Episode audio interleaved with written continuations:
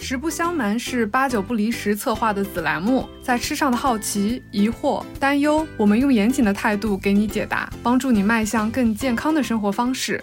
嗯，我今天就是看了小红书里面的一个博主的什么西行之，我感觉很有兴趣，但我又很不解，所以我就想问问西行之到底是什么东西的。然后它对我们的身体真的是能够排毒吗？有那么多的功效吗？Hello，大家好，我是主播陆月。那你刚刚听到的是我妈给我的提问，所以它的核心问题是西芹汁。西芹汁是什么？那就是用西芹新鲜的一个蔬菜，然后你用榨汁机把它榨成汁。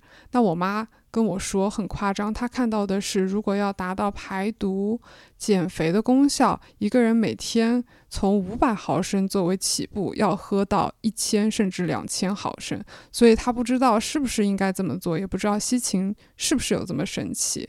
那。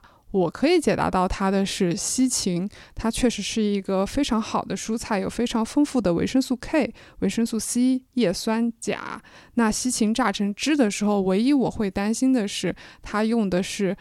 汁渣分离的这种榨汁机，所以它必须要滤出一部分的渣。那这个渣其实又是很好，含有非常丰富的膳食纤维的部分。当你把它扔到垃圾桶的时候，我跟我妈说，你可能扔掉了好一部分非常营养的东西。膳食纤维又有什么好处呢？那在我看来，它能帮助减肥，因为它能带给你一种饱腹的感觉。其二，它其实是更能帮助你排毒的，因为膳食纤维它除了帮助你肠道的菌群健康的生长，同时它也帮助了你排便。那对于我来说，如果我把排毒理解成你的排便是比较好的，那反而与其你要榨汁，其实更不如去炒菜，或者说直接生吃这个西芹。那在美国的话，他们的下午零食有时候就会选择西芹，怎么吃呢？把西芹切成大概是食指长度的这样的一个长条状，然后呢蘸上一个鹰嘴豆泥酱，那其实就是。蔬菜加植物蛋白，所以是一个非常健康的下午零食。我个人其实在美国第一次尝试完之后，还挺喜欢的。一个是这儿很好买这两样东西，另一个是我还挺喜欢它咬起来脆脆的这种生吃的口感。那话说回来，我根本也不会让我妈去严格的执行这个西芹汁饮食法，因为它的推广者。安东尼·威廉本人并没有任何医学或者生物相关的训练。在安东尼的个人主页上，他宣传自己是医学灵媒。然后他讲的故事是他自己四岁的时候，比医生还提前预判了自己祖母患有的肺癌。那这个故事真的是太神奇了，不仅震惊他家人，我听着我也觉得有点假，有点震惊。毕竟四岁的时候，肺癌这个单词是不是？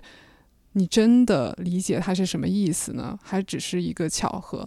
所以说，当你刷到，或者说当我妈刷到这些消息的时候，还是要多长个心眼，并不是觉得他是国外来的，或者这个人出了一个书，我就应该相信，我就应该执行。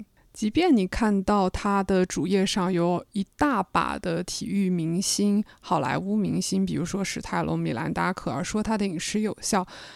也不要被他糊弄了。其实说实在的，他只是想卖一个他赞助的一个被赞助的一个产品，一个价值两千六百块钱的榨汁机，以及四百多个他被赞助的保健品。